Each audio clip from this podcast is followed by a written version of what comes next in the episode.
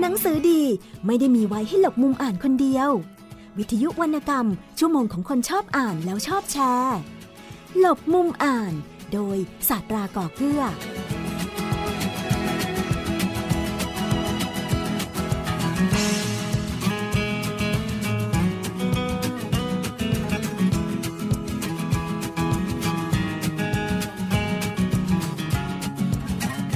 สวัสดีครับคุณผู้ฟังครับ ต้อนรับคุณผู้ฟังเข้าสู่รายการหลบมุมอ่านกับผมสัตราก่อเกื้อไลฟ์ที่นี่วิทยุไทย PBS ออนไลน์ www.thaipbsonline.net วิทยุข่าวสารสาระ เพื่อสาธารณะและสังคมครับ ฟังสดๆก็ได้ ฟังย้อนหลังก็ได้ครับ รวมถึงถ้าเกิดใครไม่สะดวกในการนั่งหน้าจอฟังสด เราสามารถให้คุณได้ติดตามรายการของเรา และรายการอื่นๆที่น่าสนใจ จากวิทยุไทย PBS ออนไลน์กันได้ ผ่านทางสมาร์ทโฟนด้วยนะครับ ไม่ว่าจะเป็น iOS และ Android รายการหลบมุมอ่านครับเป็นรายการที่จะทำให้คุณผู้ฟังนั้นอ่านหนังสือเล่มโปรดของคุณผู้ฟังอย่างมีอรรถรสมากยิ่งขึ้นรวมถึงจะทำให้คุณผู้ฟังหลาย ๆ ท่านได้ รู้จักกับเบื้องหลังงานเขียน หนังสือที่จะเป็นปกใหม่ ๆสำหรับคุณผู้ฟังหลาย ๆ ท่านที่อาจจะยังไม่รู้จักหนังสือเล่มต่าง ๆ เหล่านั้นนะครับ วันนี้ครับเราจะได้มีโอกาสพูดคุยกับนักเขียนที่ต้องบอกว่าเป็นตำนานของประเทศไทยแล้วครับนามปากกานี้นนพรัตน์ไม่ได้ใช้เพียงคนเดียวเท่านั้นนะครับ จริง ๆ แล้วมีที่มาครับ ซึ่งนามปากกานนพรัตน์นั้นเป็นการใช้นามปากการ่วมกันของพี่น้องตระกูล พิรมอนุกูล นั่นคือคุณอานนท์และคุณอำนวย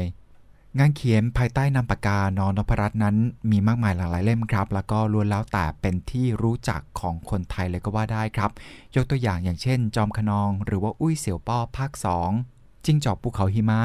จิ้งจอกอาหังการ จอกปลายดาบมังกรหยกทั้ง3ภาค นักสู้พเนจรนางพญาผมขาว 8 เทพอสูรมังกรฟ้า นี่เป็นเพียงผลงานบางส่วนที่ผู้ชื่อมาแล้วหลาย ๆ ท่านรู้จักเป็นอย่างดีครับ แม้ว่าวันนี้เจ้าของนามปากกานนพรัตน์ จะเหลืออยู่เพียงท่านเดียวนะครับ นั่นก็คือคุณอำนวยพิรมอนุกุล แต่ว่าท่านยังคงยืนยันนะครับที่จะทำงานแปล เพราะว่ายังคงมีความต้องการจากนักอ่าน ซึ่งเป็นแรงผลักดันสำคัญครับ ที่ทำให้อาจารย์ยังคงจับปากกาอยู่ แล้วก็ยืนยันนะครับว่าจะจับปากกาทำงานนี้ แม้ว่างานนี้จะเป็นงานที่ต้องใช้เวลาแล้วก็ใช้ความมานะอดทนค่อนข้างมากทีเดียว จนกว่าอาจารย์จะจับปากกาไม่ไหวแล้วนะครับ วันนี้รายการหลบมุมอ่านครับได้รับเกียรติอย่างมากเลยทีเดียวครับ ที่เราจะได้ไป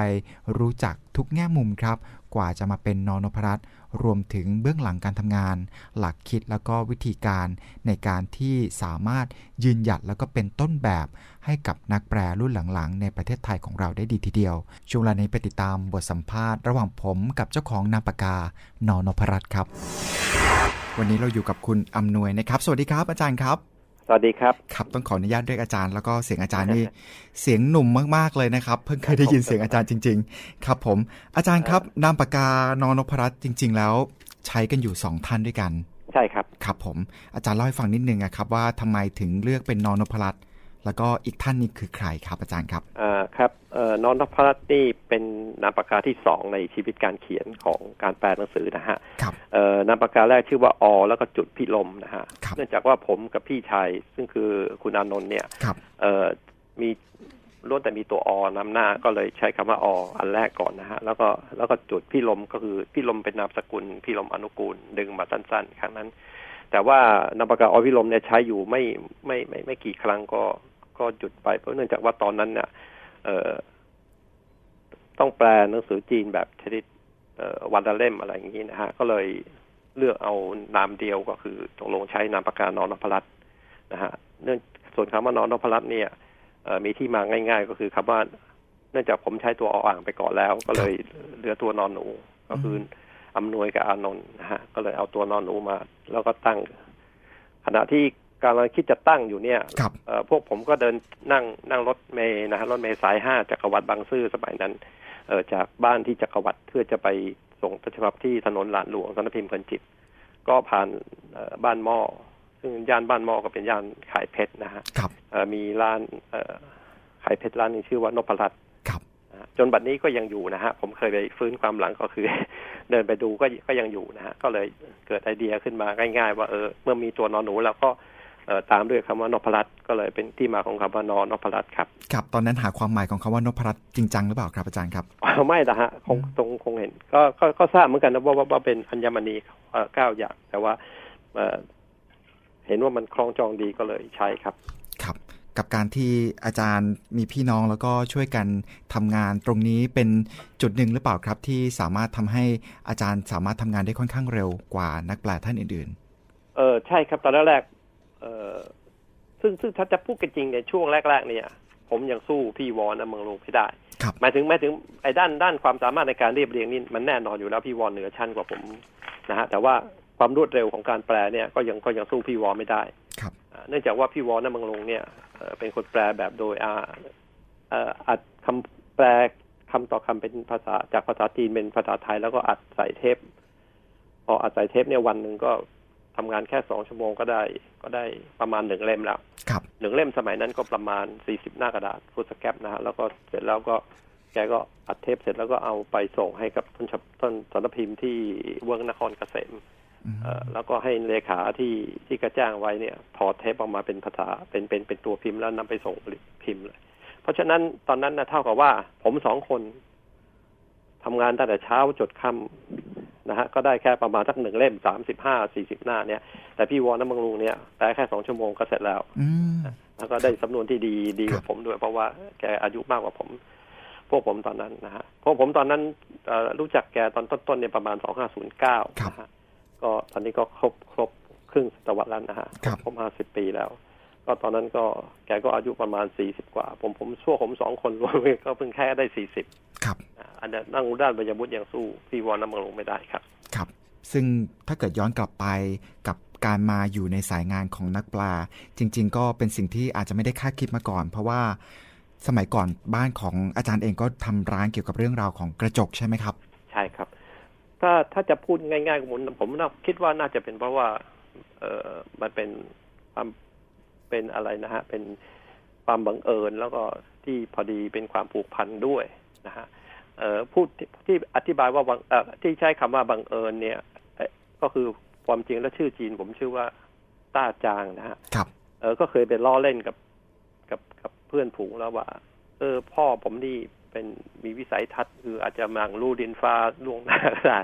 ก็คือคำว่าจางเนี่ยแปลว่าบทความนะฮะครับเออเออผมผมตั้งชื่อว่า เออเอ่อแปลออกมาแล้วแปลว่าบทความใหญ่นะฮะต้าต้าจางในไอความความจริงคำว่าต้านี่ไม่ไม่ไม่ใช่คำว่าแปลว่าใหญ่นะฮะมันเป็นมันเป็นเอ่อเอ่อลำดับรุ่นของที่ที่ผมเกิดมาเนี่ย มันเป็นเป็นเขาเรียกว่ามีลำดับรุ่นนะฮะครับอ่า มีละพอเราเอ่อลำดับรุ่นของบรรพบุรุษผมผมตกทอดมาถึงรุ่นนั้น พอดีมีตัวต้าพอดีครับนะฮะส่วนพ่อผมรู้สึกจะเอ่อมีนามว่ากวงนะฮะซึ่งซึ่งซึ่งอาจจะเป็นเรื่องปลีกย่อยลงไป แต่ก็คิดว่าเป็นความบังเอิญมากกว่าครับ ที่ผ่านมาผ่านมาได้ถึงตอนนี้นะฮะครับ ครับ แต่ว่าความบังเอิญเนี่ยก็จะต้องอาศัยความวิริยะแล้วก็อุตสาหะ เพราะว่าจริงๆแล้วคุณพ่อของอาจารย์นี่ก็ไม่ได้สนับสนุนเลย ใช่ครับเอ่อครับก็ นอกจากคุณพ่อแล้วผมก็ยังมีคุณพ่อบุญธรรมของพี่พี่ชายอีกคนหนึ่งครับ ซึ่งตอนนั้นนะก็คุณพ่อบุญธรรมเนี่ยเป็นความเอ่อเคยไปอ่านเออเคยไปซื้อหนังสือเล่มหนึ่งคือประธานุกรมจีนไทยครับนะครับเป็นของเอ่อสำนักพิมพ์นามีพิมพ์เมื่อปี2506แล้วรู้สึกตอน2508ก็ซื้อมาให้พวกผมดูนะเล่มละ80บาทเท่านั้นเองก็ก็เอามาให้ดูแล้วก็ก็เลยว่าติดสับอะไรก็ค้นจากที่นั่น ครับ ก็เลยไปกัน มันเป็นหลายหลายบังเอิญมาเข้ามาด้วยกัน แล้วก็อีกอันหนึ่งก็ผมคิดว่าถ้าจะให้ เอ่อเปรียบง่าย ๆ ผมเคยพูดกันอยู่เสมอๆว่า พวกผมนี่อาจจะเอ่อเป็นอยู่ในจัดประเภทอดทนและทนอดครับก็คือตอนนั้นนะมันไม่ค่อยมีอะไรมีอะไรกินครับก็จริง ๆ ก็คือค่าตอบแทนน้อยมาก ตอนที่แปลสารพิมพ์พันจิตเนี่ยเอ่อหน้าละสิบบาท ครับถ้าสามสิบห้าหน้าก็สามร้อยห้าสิบแบ่งกันสองคนก็ได้ร้อยเจ็ดสิบห้าแต่เนื่องจากตอนนั้นมันเอ่อยังกินของกงสีอยู่ก็คือกินของบริษัทอยู่ครับที่ที่คุณพ่ออยู่แล้วก็ไอ้ที่เหลือก็คือเป็นเอ่อรายได้ที่เขาเสริมเข้ามาอ่าหครัลับงจากนั้นสักพักหนึ่งก็เอ่อเพิ่มเป็น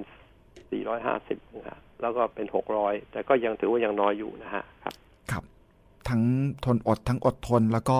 ต้องเรียกว่าหลบๆซ่อนๆ เกี่ยวกับเรื่องราวของการ อ่านหนังสือการเขียนหนังสือด้วย ใช่ครับใช่ครับ เพราะว่าตอนนั้นก็เนื่องจากคุณพ่อเป็นเป็นพวกเอ่อคิดจะทำการค้าอยู่แล้วก็เลยครับบอกว่า ไออาชีพอย่างนี้มันไม่แน่นอนหรอกนะก็เลยก็เลยไม่ไม่ไม่ได้ไม่ค่อยได้สนับสนุน แต่ก็ยังจนแล้วจนรอดก็ยังเออเล็ดลอดเอาเอาไปอ่านกัน แล้วก็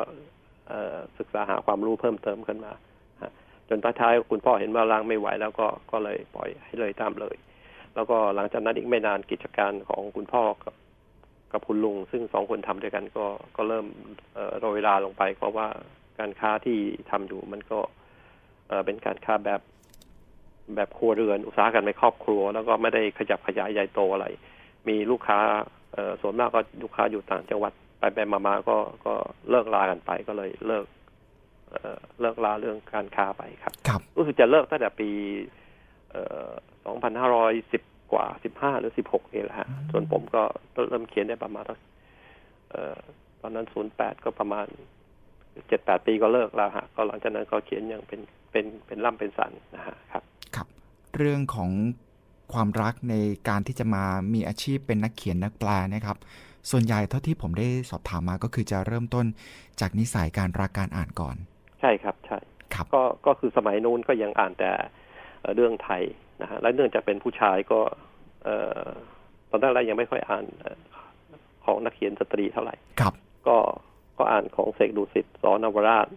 นะฮะแล้วก็อรชรพังบางกอกอะไรอย่างนี้ไปเป็นส่วนหนึ่งเรื่องจีนนี่ก็อ่านแต่กิมยง แล้วก็เนื่องจากว่าหนังสือพิมพ์รายวันสมัยนั้น มันยังมีการลงนิตยหนังสือพิมพ์และเรื่องจีนกำลังภายในอยู่ครับอ่าอย่างเช่นของออเรงเซงเนี่ยอูเซงกิมยงอะไรต่างนี้ครับก็อ่านประจำมาตลอดก็เลยชอบขึ้นมา แล้วก็ ก็เลยคิดว่าเออ เพื่อนเพื่อนที่อยู่รู้จักกันก็คือคุณแสงเพชรเนียบดินก็มาอยู่พักอยู่กับญาติเขาที่ข้างบ้านเนี่ย ก็เห็นผมอ่านหนังสือจีน อ่านหนังสือไทยด้วยก็เลยชวนว่าลองทำไมไม่แปลดูก็เลย เออทดลองแปลส่งไปให้เขาที่สนพิมพ์บรรลือสารครับก็เลยก็เลยเป็นความบังเอิญอีกอันหนึ่งครับ แต่ว่าถ้าเกิดถามในเรื่องของฝีไม้ฝีมือกว่าจะพิสูจน์ได้ กว่าจะมีคนยอมรับนี่ก็ต้องใช้ความอดทนอยู่หลายครั้ง ใช้เวลานานไหมครับบอกว่ามันอดทนและทนอดไงครับผมใช้เวลาอยู่นานแค่ไหนครับอาจารย์ครับกว่าจะเป็นที่ยอมรับเออผมคิดว่าในช่วงแรกๆนี่ยังเป็นสำนวนสำนวนที่อ่อนอ่อนเยาว์อยู่ครับตั้งแต่ปีสองห้าศูนย์แปดศูนย์เก้าเริ่มมาเนี่ย ช่วงที่เราทำเนี่ย เนื่องจากว่า หลังจากนั้นผมมาวิเคราะห์ดูเนี่ยเห็นว่าตัวเองเนี่ย เออแปลแบบตามใจตัวเองเกินไป คือไว้หนุ่มก็แปลแบบที่มันมีการต่อสู้ มีการผู้ล่างผ่าน ซึ่งสำนวนของต้นฉบับจริง ๆ ก็ไม่ได้สละส่วนสรุปอะไรเพราะว่าตอนหลังเราเข้าไปทราบว่าเออเป็นที่พิมพ์ในที่ต้นฉบับที่เราบับพิมพ์เนี่ยเป็นเป็นอุตสาหกรรมในครอบครัวเหมือนกัน เพราะว่าเขามี ที่ที่ที่แหล่งวัตถุดิบที่ผมได้มาเนี่ยส่วนมากจะเป็นไต้หวันเนี่ยเขาจะเป็นบ้านอยู่อาศัยแล้วก็รับต้นฉบับจากคนที่มาแปลมาส่ง แล้วก็ใช้วิธีเรียงเรียงตัวตะกั่วเหมือนสมัยของเราตอนนั้นนะฮะแล้วก็เอาไปพิมพ์เป็นเล่มออกมาประมาณทักเจ็ดสิบสองหน้า แล้วก็เอาไปส่งขายส่วนมากเขาสืบผมสืบทราบในภายหลังจากสำนักพิมพ์ที่พิมพ์อยู่ไต้หวันว่าเขาก็เอาพิมพ์ประมาณเพื่อ เพื่อไปขายให้กับร้านเช่าที่ไต้หวันในตอนนั้น แล้วก็ค่าตอบแทนก็ประมาณสักพันพันเหรียญหรืออะไรพวกนี้นะฮะก็ทำให้วัตถุดิบที่เราได้มาในตอนนั้นมัน มันขาดความสละสลวยเท่าที่ควรจนกระทั่งผมได้มาเปลี่ยนก็คือไปแปลของกิมโกเล้งก่อนครับโเรื่องเรื่องแรกที่แปลคือเรื่องราชายุทธจักรแต่ถ้าเราใช้ว่าราชาบูริมอยู่ครับปีสองห้าหนึ่งหนึ่งฮะเราเริ่ม พบว่าเออนักเขียนท่านนี้เขามีความสละสะดวในภาษาและมีความกระชับรับรัดกลุ่ม ก็เลยเริ่มหันมาจับงานของนักเขียนที่เรียกว่าได้มาตรฐานในด้านสำนวน แล้วก็การวางเขาโครงเรื่องพอสมควรอย่างเช่นโกเลงกิมกิมยงนี่ผมแปลทีหลังนะฮะโกเลงแล้วก็ออเลงเซงแล้วก็ซีแบเร่งเป็นต้นอะไรนี้ พวกนี้จะเป็นนักเขียนที่มีพื้นความรู้อยู่ก่อน ฉะนั้นเวลาถ่ายทอดออกมาเป็นตัวหนังสือมันจะมันจะให้ความหมายที่ที่กินใจแล้วก็ลึกซึ้งกว่าที่สมัยนู้นแรก ๆท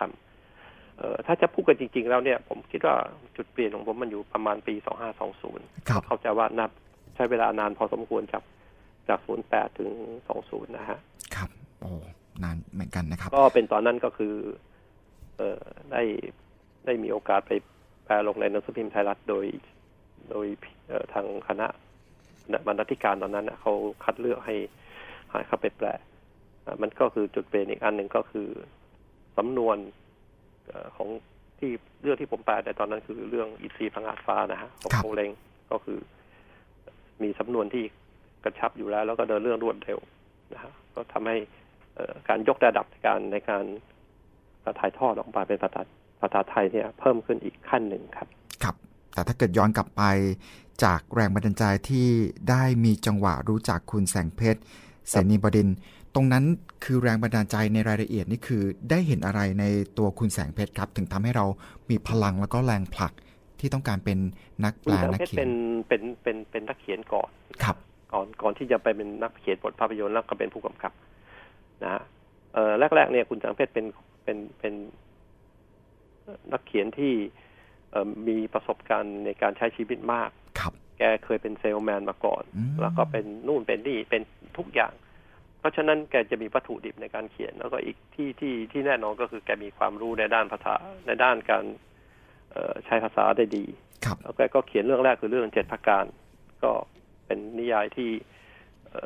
บูโลดผลเหมือนกัน ปรากฏว่าตอนนั้นมียอดพิมพ์เป็นเป็นหมื่น เพราะฉะนั้นพอเขาพบพบกับความสำเร็จในด้านการเขียนก็เลยชวนผมเข้าไปด้วย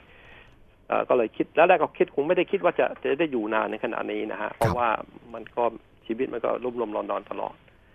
ก็แต่ว่าทางบรรดาใจอันหนึ่งก็อาจจะมาจากคุณคุณแสงเพชรและอีกอันหนึ่งผมคิดว่ามีผลมีผลสะท้อนต่อชีวิตของผม ก็คือพี่วอนนเมืองลุงครับ เพราะว่าตอนนั้น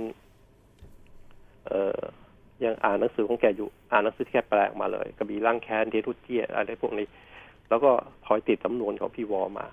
ก็บางครั้งก็มีคนบอกว่า เออก็เป็นตัวฝาแฝดกัน ซึ่งไม่ใช่หรอกคือมันความความเคยชินว่าเคยติดอ่านสำนวนตอนนั้น แล้วก็แล้วก็ถ่ายทอดพอเวลาแปลออกมา มันก็มีส่วนคล้ายกันครับ ก็จำร้อว่ายังห่างชั้นจากพี่วอมากครับ ครับ คล้ายกันแต่ว่าไม่เหมือนสัทีเดียวเออ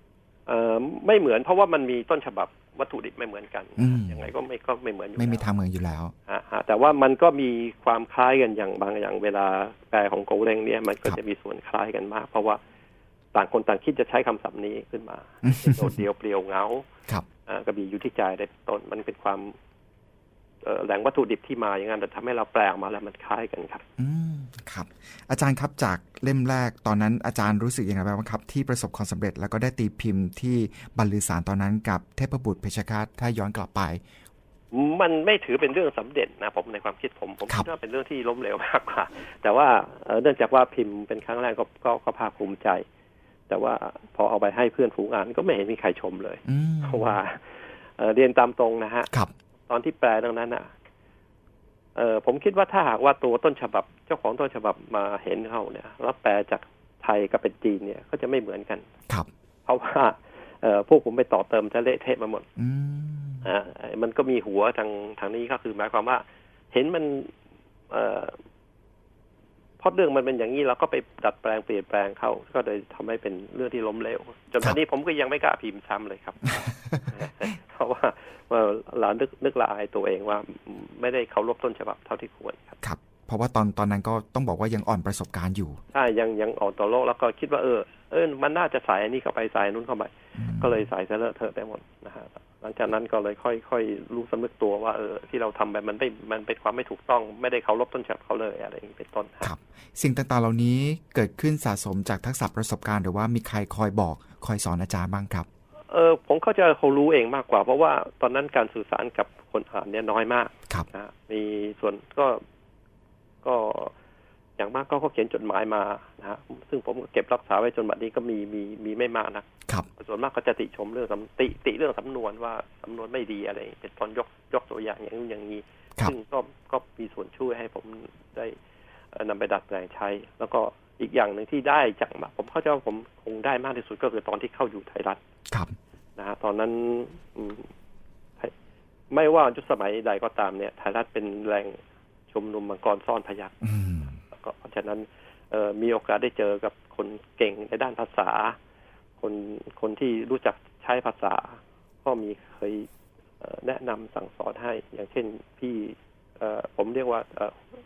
คุณพี่สันมิตรมานัทดี ซึ่งตอนนั้นเป็นหัวหน้ากองบรรณาธิการครับแกก็แนะนำเออเออแกกี่ยวกับการใช้ภาษาต่างๆ แล้วก็จะมีอีกท่านหนึ่งที่ที่เป็นฝ่ายหัวหน้ากองการผลิต คือชื่อว่าผมเรียกว่านานาทองเติมสมัยลสุดเอ่อนาทองเติมเนี่ยเป็นนักออกแบบตัวหนังสือไทยรัฐที่ใช้อยู่ทุกวันนี้นะฮะก็ก็แกก็จะมีความรู้ด้านภาษามาก ก็บางทีก็เขียนแนะนำใส่มาว่า เออเนื้อเรื่องเป็นอย่างนี้นะควรจะใช้ภาษาอย่างนี้อย่างนี้ซึ่งเป็นความรู้ที่ค่อยๆบ่มเพาะขึ้นมาทีละหน่อยครับจากทักษะแล้วก็เก็บเกี่ยวประสบการณ์จากผู้ที่คร่ำวอดในวงการ ใช่ใช่ใช่ครับ อาจารย์ครับ จุดที่อาจารย์ประสบความสำเร็จ แล้วก็เป็นจุดที่คุณพ่อหันมาภูมิใจกับสิ่งที่เราได้ทำไป มันเกิดขึ้นในช่วงเวลาไหนครับ อาจารย์ครับคุณพ่อเป็นคนเงียบเงียบไม่ไม่ค่อยพูดอะไรครับ แต่เราก็ก็คือก็ก็มองอยู่ห่างๆแล้วก็ เออผมเคยมีอยู่ครั้งหนึ่งผมแปลเรื่องผู้การขนองหรือกระบี่ยยุทธจักรครับนะฮะก็เออหลังจากนั้นแล้วผมแปลใหม่ผมแปลผู้การขนองเมื่อปีสองห้าหนึ่ง หนึ่งสองนะฮะใช้เวลาแปลตั้งหลายปีแล้วก็จบ แล้วก็หลังจากนั้นกิมยงเขาปรับปรุงต้นฉบับใหม่ ผมก็มาแปลใหม่ แล้วก็พิมพ์พิมพ์ให้กับสำนักพิมพ์สยามสปอร์ตแล้วก็เออผมก็ดิ้นรนเอาภาพของภูเขาห่วงซัวมันตอนนั้นมันมีคุณเขาทั้งห้านะฮะมันมีโงซานหัวซานแล้วก็เหิงซานแล้วก็ อะไรพวกนี้เป็นต้นอะก็มีภาพประกอบแล้วก็เอาไปให้คุณพ่อดู อันนี้ผม แปลอันนี้ออกมานะ คุณพ่อก็ก็ก็รู้สึกจะภูมิใจนะที่ที่ผมได้ทำงานอันที่นี้ได้ เพราะว่าคุณพ่อผมก็ตอนนั้นก็เป็นแฟนนักอ่านของกิมยงอยู่แล้วพอเห็นว่าผมสามารถแปลของกิมยงออกมาได้ก็เข้าใจว่าแกก็คงภูมิใจครับ ครับผมเคยมีคอมเมนต์จากคุณพ่อบ้างหรือเปล่าครับ เกี่ยวกับเรื่องฝีมือของเราไม่มีเลย ครับผมแต่แต่คุณคุณพ่อบุญธรรมก็มีบางครั้งก็มีแนะนำว่า เออ คุณจะใช้คำพูดอะไรออกมานะซึ่งเป็นคำศัพท์ทั่วไปนะฮะไม่ไม่ได้เกี่ยวกับพลังภายในแต่ก็เรามาดัดแปลงใช้ได้ครับวัตถุดิบแล้วก็ข้อมูลครับในเรื่องราวของการใช้ภาษาหรือว่าคำศัพท์ หรือว่าสิ่งที่เราอาจจะต้องค้นคว้าเพิ่มเติมจากรากฐานของสิ่งที่เราเอามาแปลนะครับ ในสมัยก่อนเขาจะไปหามาจากไหนบ้างครับอาจารย์ครับ เออ ผมอยากจะใช้คำของเติ้งเสี่ยวผิงนะเขาเคยใช้คำคมอันว่ารูปคำก้อนหินข้ามแม่น้ำครับ มันเป็นคล้ายๆกับว่าเออเราต้องค้นคว้าเอง ค่อยๆค่อยๆรูปค่อยๆคลำไปเรื่อยๆเอ่อในตอนนั้นอะไม่มีอะไรที่ที่มีเอ่อคำอธิบายว่าเวลาแปลต้องแปลอย่างนี้นะอะไรอย่างนี้เพราะว่าการแปลหนังสือจีนมันไม่แปลไม่เหมือนกับแปลหนังสือฝรั่ง ซึ่งอาจารย์เปื้องนานครเคย เคยแนะนำว่าเเวลาแปลคุณจะใช้สับแสงยังไง ซึ่งแต่ว่ามันเป็นภาษาจีน มันเป็นภาษาจีนที่ ที่ค่อนข้างจะวิบัติก็คือ หมายความว่าเวลาเราแปลเนี่ยแทนที่จะเอาคำคำแรกเนี่ย มาเป็นตัวต้น เราต้องเอาตัวท้ายมาเป็นตัวต้นครับฉะนั้นมันมันจะเวลาการจัดจัดเรียงคำพูดเนี่ย มันจะมันจะไม่เหมือนกับภาษาจีนเลย บางครั้งก็ต้องปรับพลิกแพงเอาแล้วบางครั้งก็ต้องจับใจความเอา แล้วก็ถอดความเป็นความหมายมา ครับเอ่อทุกสิ่งทุกอย่างมันค่อยๆศึกษาค่อยๆเรียนรู้ไปเรื่อยๆฮะผมว่ามันมัน มันเกิดจากการบ่มเพาะมากกว่าครับ ครับแล้วหลังค้นคว้าข้อมูลครับที่อาจารย์หาเป็นห้องสมุดหรือว่าเป็นการสอบถามจากคนที่มีความรู้ในเรื่องนั้นๆส่วนมากจะดูจากคลิกจากพจนานุกรมฮะพจนานุกรมแล้วก็ดูจากสับแสงของของนักเขียนรุ่นก่อนนะฮะซึ่งซึ่งผมยกให้เป็นครูอีกท่านก็คือ เอยาขอบยาขอบไปแปลเรื่อง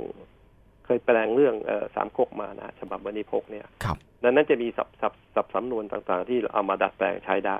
ขณะเดียวกันฉบับของเจ้าพระยาพระคังหนก็ก็มีประโยชน์นะฮะคือบางครั้งก็เออเคยอ่านจากต้นฉบับภาษาจีนอย่างนี้ เวลาเขาแปลมาเป็นภาษาไทยจะเป็นอย่างนี้ เพราะฉะนั้นเราก็จำใส่ใจว่าอ๋อถ้าวันหลังถ้าเจอคำศัพท์นี้ควรจะเอามาใช้เอาเอาคำนี้มาใช้ไหมอย่างนี้เป็นต้นครับ ครับ อาจารย์ครับการที่จะเป็นนักแปลที่ดีเนี่ยครับ ควรจะต้องอมีข้อมูลจากการอ่านหนังสือหลาย ๆ ประเภทไหมครับ หรือว่าควรจะต้องเพิ่มเติมในส่วนไหนถึงจะแปลเป็นนักแปลที่ดีได้ ถ้าเป็นนักแปลกำลังภายในอย่างน้อยๆก็ต้องอ่านของพี่วอพี่จำลองแล้วก็ผมบ้างเพื่อจะได้เเรียนรู้ว่าเขาเดินในเส้นทางไหนก็คือสำสำนวนเขาใช้สำนวนอะไร แต่ถ้าตอนนี้เนี่ยเนื่องจากว่าหนังสือจีนเนี่ยมันมากมายและหลากหลายครับมีทั้งเรื่องในวังเรื่องเรื่องของชายเรื่องของการความรัก ระหว่างชายหญิง แล้วก็มีเรื่องของเกี่ยวกับการขุดหาสมบัติการผจญภัยต่างๆ เนี่ย แนวทางมันจะออกออกจะหลากหลายขึ้น เพราะฉะนั้นคนที่จะแปลจริง ๆ เนี่ยต้องคิดก่อนว่าจะแปลแนวอะไรครับ หรืออย่างน้อยๆ ก็อาจจะขึ้นอยู่กับว่าทางสารพิมพ์เขาจะมอบหมายเรื่องอะไรให้นะก็ผมว่าถ้าหากว่ามีความเห็นว่าตัวเองทางสารพิมพ์เขามอบหมายเรื่องเรื่องนี้ให้เนี่ยแล้วตัวเองมีความ ความคิดจะแปลก็ก็จะก็ควรจะทดลองทำดูนะก็อย่างน้อยๆ ก็เป็นการฝึกฝีมือตัวเองเราไปก่อน แล้วก็ค่อยค้นว่าค้นหาดูว่าเรามีแนวทางอะไรที่เป็นความถนัดจัดเจนของตัวเอง ผมเชื่อว่าทุกคนที่แปลหนังสือเนี่ยมีความสามารถเฉพาะตัวนะแต่ว่ามันยังไม่ได้ค้นพบกว่าจะค้นพบเนี่ย อาจจะต้องใช้เวลาบ้าง ซึ่งในตอนนี้คงไม่ต้องใช้นานเหมือนกับผมที่ใช้ตั้งสิบสองปีอะไรเป็นนั้น ผมคิดว่าประมาณ ใช้เวลาไม่นานนะก็ก็จะก็จะค้นพบว่าตัวเองชอบแนวอะไร แล้วก็แล้วก็สามารถถ่ายทอดอย่างไรแต่ว่าอย่างน้อยๆ ก็คงต้องมีความรู้ภาษาจีนพอสมควรนะ ซึ่งซึ่งนักแปลรุ่นหลังที่ที่ที่แปลแปลอยู่ตอนนี้ผมมีความรู้สึกว่าทุกคนเขาเขาเรียนสูงกว่าผมทั้งนั้นนะฮะอย่างที่สันพิมพ์ผมที่รู้จักกันเนี่ย แต่ละคนก็เรียนสูงเท่านั้น มีบางท่านเขาไปได้รับทุนจาก ไปเรียนที่เมืองจีน บางท่านไปจบปริญญาโทที่ปักกิ่งเป็นต้น ทุกคนมีความรู้พื้นความรู้พื้นฐานความรู้อยู่แล้วทีนี้เวลาการถ่ายทอดออกมาเนี่ยขึ้นอยู่กับความสามารถของตัวบุคคลครับครับในเรื่องราวของความรู้ทางด้านภาษาจีนอของส่วนตัวของอาจารย์เองได้ได้รับมาจากคุณพ่อหรือว่าได้ครับผมเรียนโรงเรียนภาษาปัญญานะฮะตอนนี้เขาเลิกไปแล้วแล้วก็หลังจากนั้นก็มีครูภาษาจีนมาสอนภาษาจีนที่บ้าน อันนั้นคือพื้นฐานเลยนะ ส่วนหลังจากนั้นก็มีการอ่านหนังสือ ผมเข้าใจว่าอ่านหนังสือจะจะได้มากกว่า หนังสือจากภาษาจีนเนี่ยหลากหลายต่างๆ เนี่ย ก็ทำให้เราได้รู้จักคำศัพท์ต่างๆ ครับ ปัจจุบันยังจะต้องมีการเรียนรู้เพิ่มเติมไหมครับ หรือว่าคิดว่าเพียงพอแล้ว เออไม่ฮะคความรู้ผมว่ามันไม่มีวันหมดนะแล้วก็อีกอย่างหนึ่งก็คือมันเหมือนเป็นความท้าทายตัวเองอยู่ตลอดเวลาครับ หลังจากที่เราลองแปลหนังสือ สมัยนู้น สมมุติว่าปีสองห้าศูนย์แปดเราเรามาดูในตอนนี้สองห้าห้าเก้าเนี่ยพบว่าแนวการเขียนของต้นฉบับจีนเนี่ยมันก็เปลี่ยนเปลี่ยนไปทั้งนั้น มันไม่ใช่เป็นกำลังภายในอีกแล้วที่ที่ผมแปลมาระยะหลังเนี่ย มันไม่ได้เป็นกำลังภายในอยู่แล้ว มันก็จะเป็นแนวอื่น ๆบ้าง อย่างเช่น เป็นยุทธนิยายคือหมายความเป็นการสู้รบเป็นหนังสืออิงประวัติศาสตร์ซึ่งสิ่งต่างๆ เราเนี่ยมันมันหลากหลายมาก แล้วก็ยุคสมัยของจีนก็ยาวนานมากเพ ราะฉะนั้นแต่นักเขียนเวลาเขียนแนวของยุคสมัยไหน อย่างเช่นยกตัวอย่างง่ายๆอย่างเจาะเวลาหาจินซีก็คือสมัยเรียดกกนะฮะบางคนคู่สู้สิพิษเป็นยุคสมัยราชวงศ์สุยและถัง แล้วก็สมัยเอ่ออย่างเช่นตอนนี้ที่ปลาอยู่ก็เป็นพวกปลายราชวงศ์หมิงเป็นต้น มันเป็นช่วงเวลาที่ยาวนาน แล้วก็มีประวัติศาสตร์ที่ที่เกี่ยวเนื่องกันมา เพราะฉะนั้นเนี่ยก่อนที่จะแปลเรื่องของแต่ละเรื่องเนี่ย ผมต้องทำความเข้าใจก่อนว่ายุดนั้นเป็นยุดอะไร แล้วก็พยายามจะอธิบายให้คนอ่านฟังว่ามันอยู่ในยุดปีไหนประมาณปีคศอะไร แล้วก็ประวัติศาสตร์จริง ๆ เป็นยังไง แล้วก็คนที่เขียนออกมาดัดแปลงเขียนเนี่ยต้องการสื่อความหมายอะไร มันต้องค้นคว้าไปตลอดเวลาครับ ครับ ถือว่าอาจารย์ก็อยู่ในยุคบุกเบิกนะครับ ก่อนที่จะมาถึงสมัยปัจจุบันกับการมีอาชีพเป็นนักปลา อาจารย์ครับมีหลักยึดไหมครับ อย่างบางอาชีพก็จะมีจรรยาบรรณแต่ถ้าเกิดนักปลาเองเนี่ยแต่ก็ยังไม่มีการกำหนด แต่ว่าในส่วนตัวของอาจารย์ที่อาจารย์ยึดเป็นหลักในการประกอบวิชาชีพนี้คืออะไรบ้างครับเอ่อต้องซื่อสัตย์ตอนต้นฉบับนะฮะตอนนี้เนื่องจากว่าเราอายุมากขึ้นแล้วก็มีความรู้สึกว่า เอาไปลอกไปไปดัดแปลงของเขามันไม่เป็นมันเป็นความความไม่ถูกต้อง อันนี้ผมคิดว่าอันแรกก็คือซื่อสัตย์ตอนต้นฉบับครับนะฮะแล้วก็นอกจากนั้นก็ยังมีความพยายามที่จะถ่ายทอดภาษาหนึ่งมาสู่อีกภาษาหนึ่งครับ ซึ่งซึ่งต้องทั้งสองด้านเนี่ยผมคิดว่าเป็นความสำคัญครับครับ สิ่งนี้มันยังขาดอยู่ไหมครับกับนักแปลรุ่นใหม่ ๆ ที่อยู่ในวงการณตอนนี้ เออยอมรับว่าเนื่องจากตัวเองทำงานนี้ก็ค่อยไม่ไม่ค่อยมีเวลาไปดูของคนอื่นนะแต่ว่าในของสารพิมพ์ด้วยกันเองเนี่ยก็ก็เคยดูดูของเขาก็ยอมรับว่าเขาทำได้ดีนะฮะถ้าถ้าเป็นสารพิมพ์อื่นผมผมไม่ทราบแต่ทางสารพิมพ์ของที่ผมสังกัดอยู่เนี่ย เอ่อก็มีบรรณาธิการคอยกันกรองมีอะไรแต่มีอะไรเนี่ย เอ่อทำให้งานที่ออกมาก็มีส่วนคล้ายกับต้นฉบับภาษาจีน พอสมควร อย่างน้อยๆ ผมคิดว่าเเรื่องที่พิมพ์ออกมาเนี่ย มันมีการถ่ายทอดมาสักเจ็ดแปดสิบเปอร์เซ็นต์นะ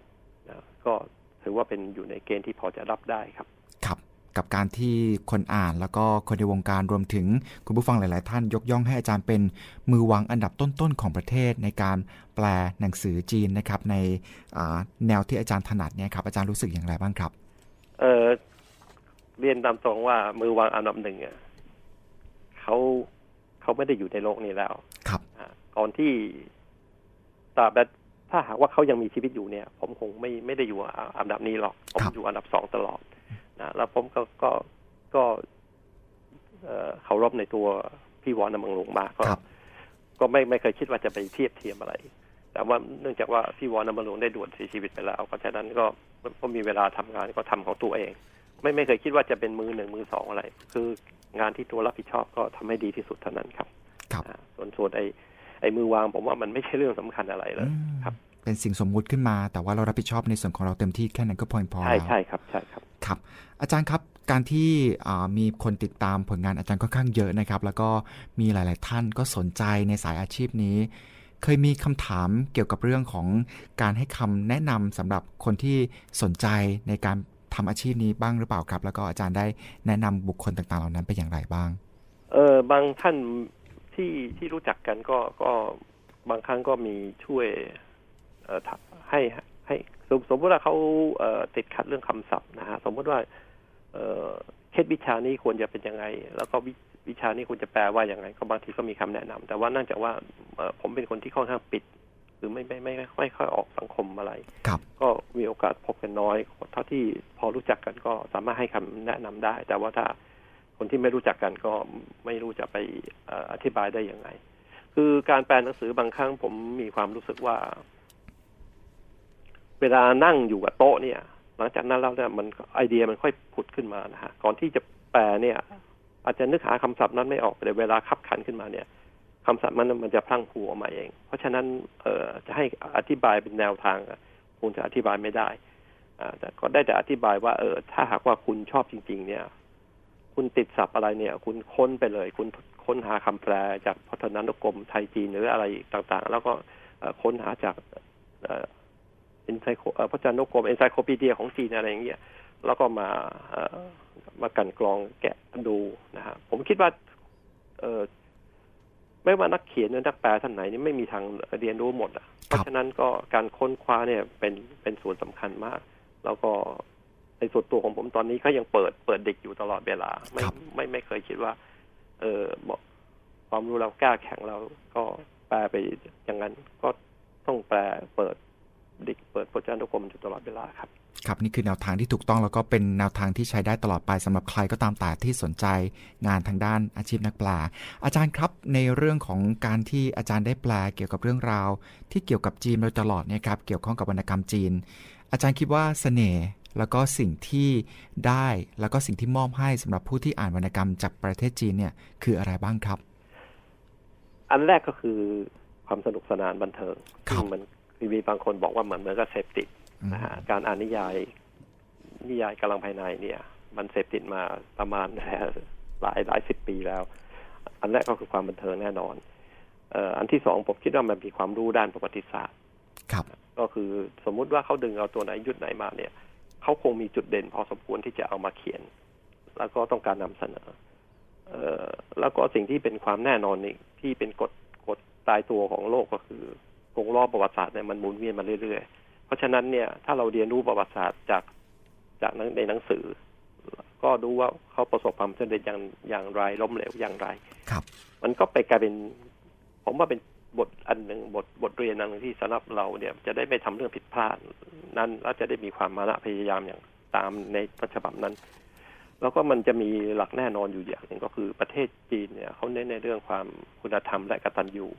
ซึ่งผมคิดว่ามันเป็นจุดเด่นอันหนึ่งของของนิยายอิงประวัติศาสตร์ไม่ว่าจะเป็นนิยายกำลังภายในหรือนิยายยุทธนิยายต่างๆ คือความคุณธรรมเนี่ยจะมาอยู่เหนือ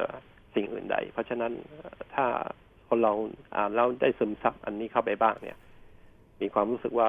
คุณธรรมต้องรักษานะฮะสัจจะต้องต้องคงอยู่เนี่ย มันก็จะมีส่วนปรับเปลี่ยนชีวิตการดำรงชีวิตของเราโดยไม่รู้ตัวอย่างตัวอยากโชคอย่างตัวเองก็คือเออเป็นคนรักษาคำพูด แล้วก็เออเป็นคนถือคุณธรรมพอสมควรนะฮะไม่ไม่ไม่ถึงกับอันนั้น ไม่ถึงกับว่าเคร่งครัดหนักแต่อย่างน้อยๆ ก็คือ เออมันเป็นหลักคำสอนของของตั้งแต่โบราณแล้วก็เป็นสภาพของครอบครัวก็คือความกตัญญูต่อผู้มีพระคุณความเคารพต่อบิดามารดาผู้ให้กำเนิดอะไรเป็นต้น เพราะฉะนั้นอันนี้มันมีแทรกอยู่ในหนังสืออยู่ตลอดนะถ้าหากว่าเรารู้จัก ดูดซับมามาบ้างก็จะเป็นผลดีต่อการดำรงชีวิตของคนเราในยุคสมัยที่มีการแข่งขันสูงอย่างนี้ครับ ครับ นอกเหนือจากเรื่องคุณธรรม เรื่องสัจจะที่สามารถนำมาปรับใช้ในส่วนตัวของอาจาเองรวมถึงผู้ที่อ่านที่ได้รับสิ่งต่างๆ เหล่านี้ ซึมซับเข้าไปโดยไม่รู้ตัว เหตุการณ์ในประวัติศาสตร์ครับ หรือว่าเรื่องราวที่ได้ถูกประพันธ์ขึ้นมา มันสามารถสะท้อนหรือว่าสามารถ นำมาเป็นบทเรียนกับเหตุการณ์ต่างๆ ที่เกิดขึ้นในบ้านเมืองเราได้บ้างหรือเปล่าครับ ในส่วนตัวของอาจารย์แล้ว เออส่วนตัวผมคิดว่ามีส่วนบ้างนะฮะแล้วมันจะมีในหนังสือของยกตัวอย่างของหงอี้อะไรเนี่ย มันจะมีปัจญาโดยเฉพาะของโขเรงเนี่ยก็จะมีปัจญาชีวิตต่างๆ ครับ ซึ่งซึ่งมันจะเป็นความแหลมคมทางความปัญญา ซึ่งเออย่างหงอี้นี่เขาจะดึงเอามาจากทาง ยุคสมัยเด็ดกงมากแล้วจะหวงอี้เนี่ยจะเป็นคนชอบยกย่องจวงจื้อซึ่งเป็นปราชญ์คนหนึ่งในยุคหลังจากคงจื้อมาก เออถ้าหากว่ามีความคิดแบบเดียวกับหวงอี้เล็กน้อยหรือแบบหรือมีปรัชญาในการลงลงชีวิตแบบโกเรงหรือว่าอย่างนั้นก็คือ การยึดถือคุณธรรมแบบกิมยงเหล่านี้เป็นต้นเนี่ย ผมว่าถ้าเรารู้จะเอามาผสมผสานก็จะก็จะมีประโยชน์กับตัวเอง บ้างพอสมควรครับ แล้วก็สามารถเอามาสะท้อนกับโจทย์ใหม่ ๆ ที่เราเจอในบ้านเมืองของเรากับเหตุการณ์ต่าง ๆ เหล่านั้นได้ได้ดีด้วยนะครับครับครับอาจารย์ครับถามถึงเบื้องหลังการทำงานของอาจารย์ดีกว่า ก่อนหน้านี้ครับที่อาจารย์ได้ทำงานร่วมกับคุณอานนท์ด้วยนะครับ ตอนนั้นตอนนั้นวิธีการทำงานเนี่ยครับในการรับเรื่องมาแปลแล้วก็ ช่วงระยะเวลาการแปลการแบ่งงานกันนี่คือมีวิธีการแล้วก็วิธีเบื้องหลังการทำงานอย่างไรบ้างครับเล่าบรรยากาศให้เราไปฟังนิดนึงนะครับอาจารย์นับตอนนั้นก็คือต่างคนต่างก็มีมีวัตถุดิบจากแหล่งใกล้ใกล้เคียงกันไม่ถึงผมกับพี่วอนมังลงนะฮะก็คือจะมีนิตยสารรายสัปดาห์ออกอยู่เป็นประจำแล้วก็มีหนังสือพิมพ์รายวัน แล้วก็มีหนังสือที่เป็นรูปเล่มที่เขาสั่งซื้อเข้ามาในในประเทศไทยเพื่อให้เช่านะครับ แต่ตอนจะมีหลายอยู่อยู่อยู่อยู่หลายเจ้าด้วยกันที่สั่งซื้อหนังสือเข้ามาแล้วให้ให้เขาเอาไปเช่าเพราะฉะนั้นเนี่ยวัตถุดิบก็ได้จากพวกนี้ฮะก็คือส่วนมากจะมาจากประเทศประเทศไต้หวัน เพราะว่าตอนนั้นเขาเป็นเรื่องยังเป็นอุตสาหกรรมในครอบครัวแล้วก็ส่งเข้ามาขายกันการเลือกเรื่องส่วนมากก็คือเลือกจากนักเขียนที่เราเคยแปลมาแล้วเพราะฉะนั้นในยุคนั้นเนื่องจากมันค่อนข้างจะเร่งรีบ คือจบเรื่องหนึ่งแล้วเนี่ย จะมีเวลาหยุดอย่างมากกว่าอาทิตย์เดียวก็ต้องออกอีกเรื่องหนึ่งครับ เพราะฉะนั้นจะเป็นความเร่งรีบการค้นหาต้องค้นหาจำลองเอาไปเรื่อยๆขณะเดียวกันก็ดูจากนิตยสารว่าเขาลงจบหรือยัง ถ้าลงจบแล้วเราก็เอามาแปลได้ ซึ่งมันตอนนั้นมันยังไม่มีปัญหาเรื่องที่กสิทธิ์อยู่ก็จะเป็นวิธีการทำงานก็คือแบบนี้ ส่วนผมกับพี่อานนท์ก็คือเอถ้าเราพอใจในเรื่องอะไรตกลงแปลแล้วก็ก็คืออ่านต้นฉบับดูก่อนเที่ยวหนึ่ง แล้วก็เวลาแปลก็ผมก็เป็นคนกลางต้นฉบับภาษาจีนแล้วก็พูดออกมาเป็นภาษาไทย ครับพี่อนนท์จะเป็นคนจดเป็นตัวอารมณ์บนหน้ากระดาษสแกปครับ ก็ใช้วิธีทำงานอย่างนี้เรื่อยมาจนกระทั่งปีสองห้าสี่สามพี่อนนท์เสียชีวิตผมก็เลยต้องดูต้นฉบับไปแล้วก็แปลใส่ฟุตสแกปไปเองครับก็ขั้นตอนก็จะมาอยู่ที่คนคนเดียวละแล้วก็การทำงานก็อาจจะช้าลงนิดนึง แต่ก็ยังคงยืนในวิธีการปฏิบัติเดิมๆเอาไว้ ครับก็ ก็ก็แรกๆก็ช้านะครับ แต่ตอนนี้ก็คงไม่ช้าเท่าไหร่นะเพราะว่ามันเอ่อแล้วในช่วงระยะเวลาล่าหลังๆเนี่ยมีความท้าทายอย่างหนึ่งซึ่งเป็นเรื่องที่ผมไม่อยากทำเลยก็คือ ต้องแปลซ้ำกันสองเรื่องได้แปลแปลควบกันสองเรื่องนะฮะก็คือเนื่องจากว่าหวงอี้เนี่ยเขาแปลเรื่องเขียนเรื่องล่าสุดเรื่องชุดเดี่ยวมาเนี่ยเขาเขียนออกมาเดือนต่อเดือนเดือนละเล่ม แล้วก็ส่งให้เราแปลเอาเอาเอาแปลออกมาเนี่ย พร้อมกับทางธนพิมพ์ที่ไต้หวันกับฮ่องกง เดือนหนึ่งเราก็ต้องแปลไอ้นี่ประมาณสักสิบสิบวัน ที่เหลืออีกอีกอีกอีกอีกยี่สิบวันเนี่ย ก็คือสารพิมพ์ก็ไม่ยอมให้อยู่ว่างก็คือให้ให้แปลอีกเรื่องหนึ่งออกมา เพราะฉะนั้นเนี่ยมันจะเป็นงานที่ค่อนข้างจะเหนื่อยแล้วก็ แล้วก็เกรงที่เกรงก็คือเกรงว่าจะผิด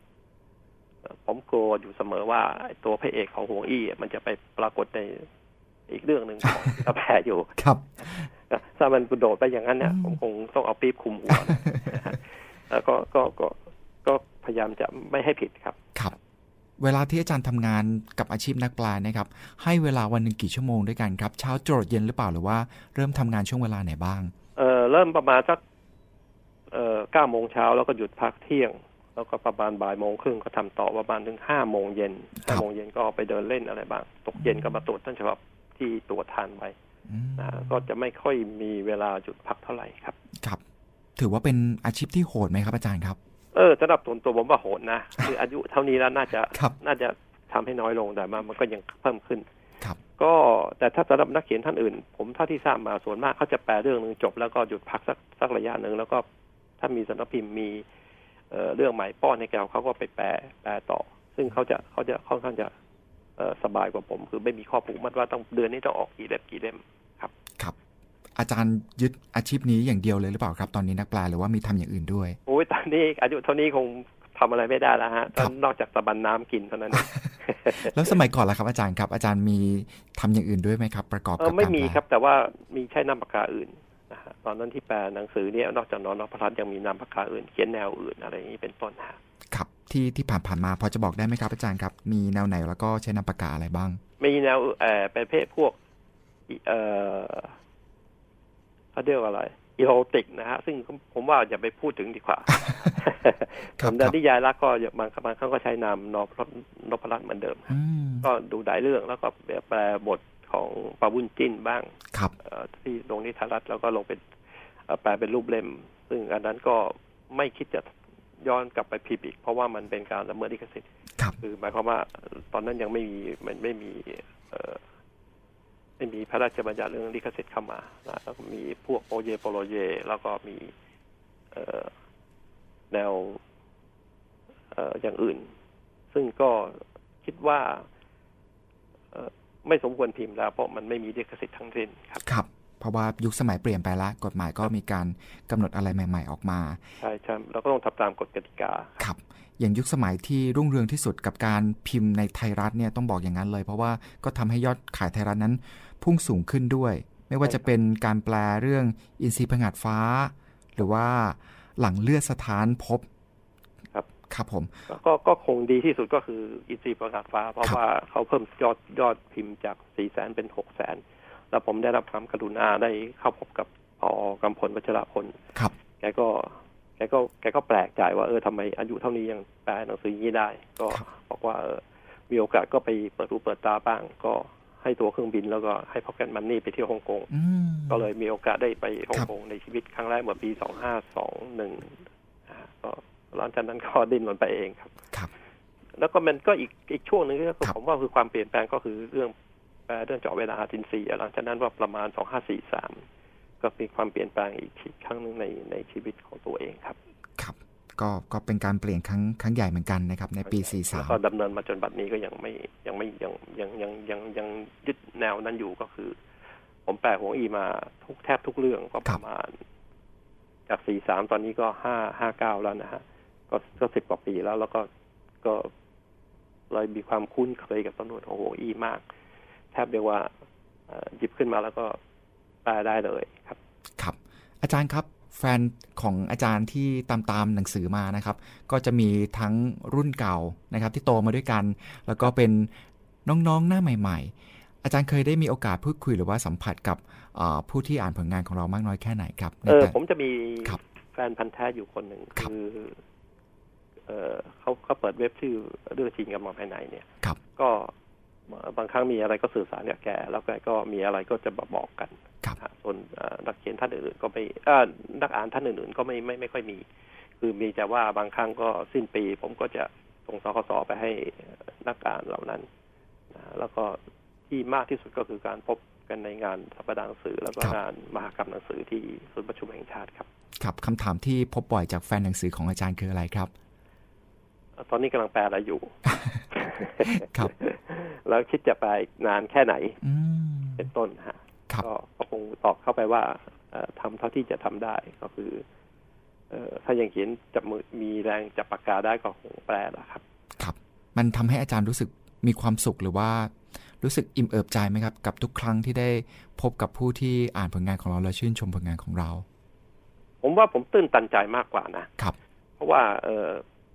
ถ้าไม่มีนักอ่านพวกนี้ผมคงเลิกไปตั้งนานแล้ว ไม่มีแรงผลักดันอะไรพวกนี้ครับเขาก็จะพยายามจะเอ่อชักชวนว่าเออลองทำให้แปลคนนี้เรื่อง คือถ้ามีโอกาสพบกับคนนักอ่านนะก็จะถามว่า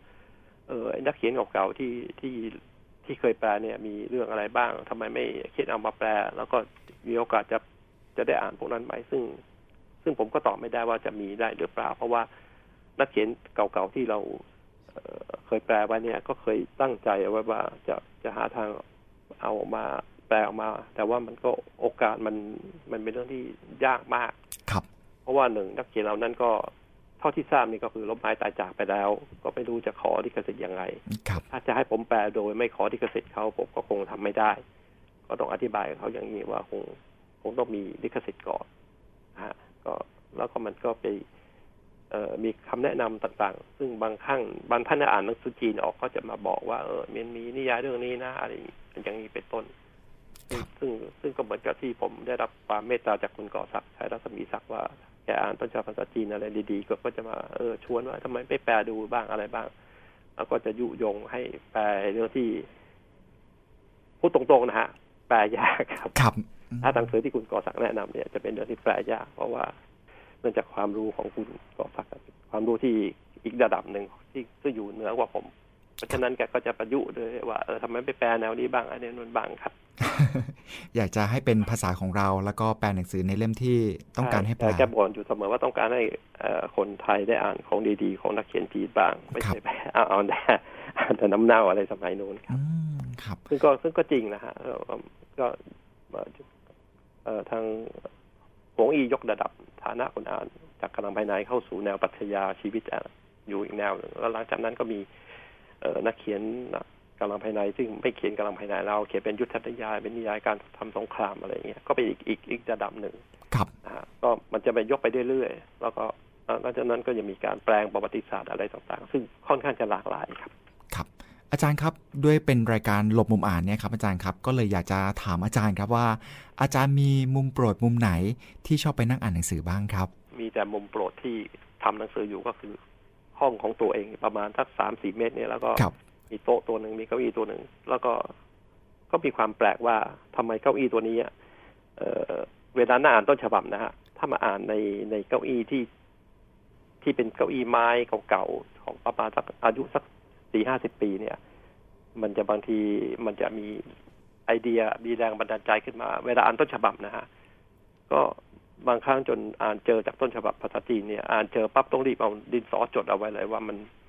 เอ่อคำนี้ควรจะแปลอย่างนี้นะมันก็คือกลายเป็นมุมที่ว่าเป็นความเคยชินมากกว่าครับครับ เป็นเก้าอี้ตัวโปรดมันก็เลย เออ เวลานั่งเก้าอี้ตัวนี้แล้วมันคล้ายๆเกิดแรงบันดาลใจขึ้นมาครับขึ้น มาเองครับ อืมครับผม อาจารย์ครับข้อดีจากการที่เราชอบอ่านหนังสือเนี่ยในส่วนตัวอาจารย์มองว่ามีข้อดีส่วนไหนบ้างครับเออเมื่อต้นต้นปีเพิ่งไปหาหวงอี้มานะฮะครับเขาก็พูดกับเราว่าเขามีความเห็นว่าการอ่านเนี่ยมันได้ย้อนกลับมาแล้ว กระแสการอ่านเนี่ยย้อนกลับมาแล้ว ซึ่งตรงกับตอนของเราตอนนี้นะฮะครับที่บอกว่าคนไทยอ่านหนังสือเกินเกินแปดบรรทัดแล้ว เปลี่ยนไปแล้วครับเปลี่ยนไปแล้ว เพราะฉะนั้นผมคิดว่ามันเป็นนิมิตหมายอันดี เอ่อความรู้ต่างๆที่ ที่เราได้จากจากการเปิดอินเทอร์เน็ตหรืออะไรต่างๆเนี่ยมันเป็นความรู้แค่ผิวเผินอืมมันเหมือนกับเปลือกเอ่อที่อยู่บนผิวน้ำแข็งครัเท่าบนั้นเองมันส่วนที่ลึกลงไปจากใต้ผิวน้ำแข็งเนี่ย ผมว่าต้องหาจากหนังสือมากกว่า ซึ่งอยู่ที่เราจะค้นหายังไงนะฮะแต่ว่าการอ่านหนังสือคือความบันเทิงที่เอ่อครบครบครันจริง ๆ แล้วในนิสัยอย่างอย่างอายุอย่างพวกผมเนี่ย ก็ไม่สามารถไปเปิดเน็ตดูนานๆนอกจากการอ่านหนังสือ ผมว่าการหนังสือยังอนาคตยังไม่มีอะไรทดแทนได้ครับ ครับ แล้วก็ที่สำคัญคือจะสามารถทำให้เราลงลึกในรายละเอียดจากที่เราได้ใช่เคยพบเห็นตามโลกโซเชียลต่างใช่ครับใช่ๆค้นหาคำตอบได้